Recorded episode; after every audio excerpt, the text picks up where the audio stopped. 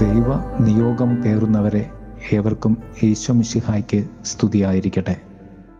തിരുസഭ മാതാവ് ഇന്ന് നമുക്ക് നൽകുന്ന വചനധ്യാനം മത്തായുടെ സുവിശേഷം പതിനേഴാം അധ്യായം പത്ത് മുതൽ പതിമൂന്ന് വരെയുള്ള വാക്യങ്ങളാണ്. ശിഷ്യന്മാർ യേശുവിനോട് ചോദിച്ചു ആദ്യം ഏലിയ വരണമെന്ന് നിയമജ്ഞർ പറയുന്നത് എന്തുകൊണ്ട്? അവൻ പറഞ്ഞു ഏലിയ വന്ന് എല്ലാം പുനഃസ്ഥാപിക്കുക തന്നെ ചെയ്യും. എന്നാൽ ഞാൻ നിങ്ങളോട് പറയുന്നു ഏലിയ വന്നു കഴിഞ്ഞു. എങ്കിലും അവർ അവനെ മനസ്സിലാക്കിയില്ല. തങ്ങൾക്ക് ഇഷ്ടമുള്ളതെല്ലാം അവർ അവനോട് ചെയ്തു. അതുപോലെ മനുഷ്യപുത്രനും അവരിൽ നിന്ന് പീഠകൾ ഏൽക്കാൻ പോകുന്നു.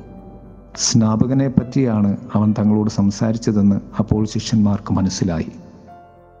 ദൈവത്തിന്റെ നിയോഗമാണ് ഓരോ വ്യക്തികളിലും ഉള്ളത്.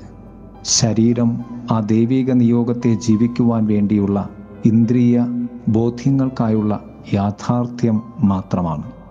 ശരീരത്തിന്റെ ഉള്ളിലുള്ള ഈ ദൈവനിയോഗത്തെ കാണുന്നതിനെയാണ് ദർശനം എന്ന് നാം പറയുന്നത്. നിയമജ്ഞർക്ക് ഇല്ലാതെ പോയത് ആ ദർശനമാണ്. അതുകൊണ്ടാണ് കർത്താവ് പറഞ്ഞത് ഏലിയ വന്നു കഴിഞ്ഞു എങ്കിലും അവർ അവനെ മനസ്സിലാക്കിയില്ല. ജീവിതത്തിലെ ഏറ്റവും വലിയ പരാജയം എനിക്കായി ദൈവം അയക്കുന്നവരെ തിരിച്ചറിയാൻ സാധിക്കാതെ പോകുന്നതാണ്. എനിക്കായി അയക്കപ്പെട്ടവർ ദൈവത്തിന്റെ നിയോഗമാണെന്ന ബോധ്യമാണ് ജ്ഞാനം. സ്നാപക യോഹന്നാൻ ക്രിസ്തുവിന്റെ വഴിയൊരുക്കുവാൻ വന്നവനാണ്. സ്നാപകൻ മനുഷ്യരാൽ പീഡിപ്പിക്കപ്പെട്ടു മരണം വരിച്ചു.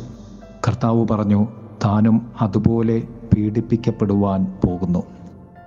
ദൈവ നിയോഗം പേറുന്നവരെ ഞാൻ തിരസ്കരിക്കുമ്പോൾ ക്രിസ്തുവിനെ തന്നെയാണ് ഞാൻ തിരസ്കരിക്കുന്നത്.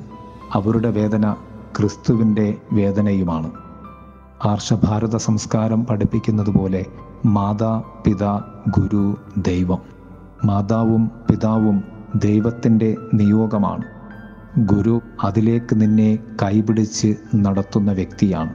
സത്യത്തിൽ ഇവരിലൂടെ നീ കണ്ടെത്തേണ്ടത് ദൈവത്തെയാണ്. ആത്യന്തികമായും നമ്മുടെയൊക്കെ ജീവിതത്തിന്റെ നിയോഗം ദൈവത്തെ കണ്ടെത്തുക എന്നതാണ്. നമ്മുടെയൊക്കെ ജീവിതത്തിൽ പ്രവാചക സാന്നിധ്യങ്ങളുണ്ട്. അവയെ തിരിച്ചറിയുവാൻ ദൈവം നമുക്ക് നൽകിയിട്ടുള്ള പൗരോഹിത്യത്തെയും കൂതാശകളെയും തിരിച്ചറിയുവാൻ ഉള്ള ദർശനബോധവും ജ്ഞാന അനുഭവവും തരണമേ എന്ന് കർത്താവിനോട് നമുക്ക് പ്രാർത്ഥിക്കാം. ഇവർക്ക് നല്ല ഒരു ദിവസം ആശംസിക്കുന്നു. ആമേൻ.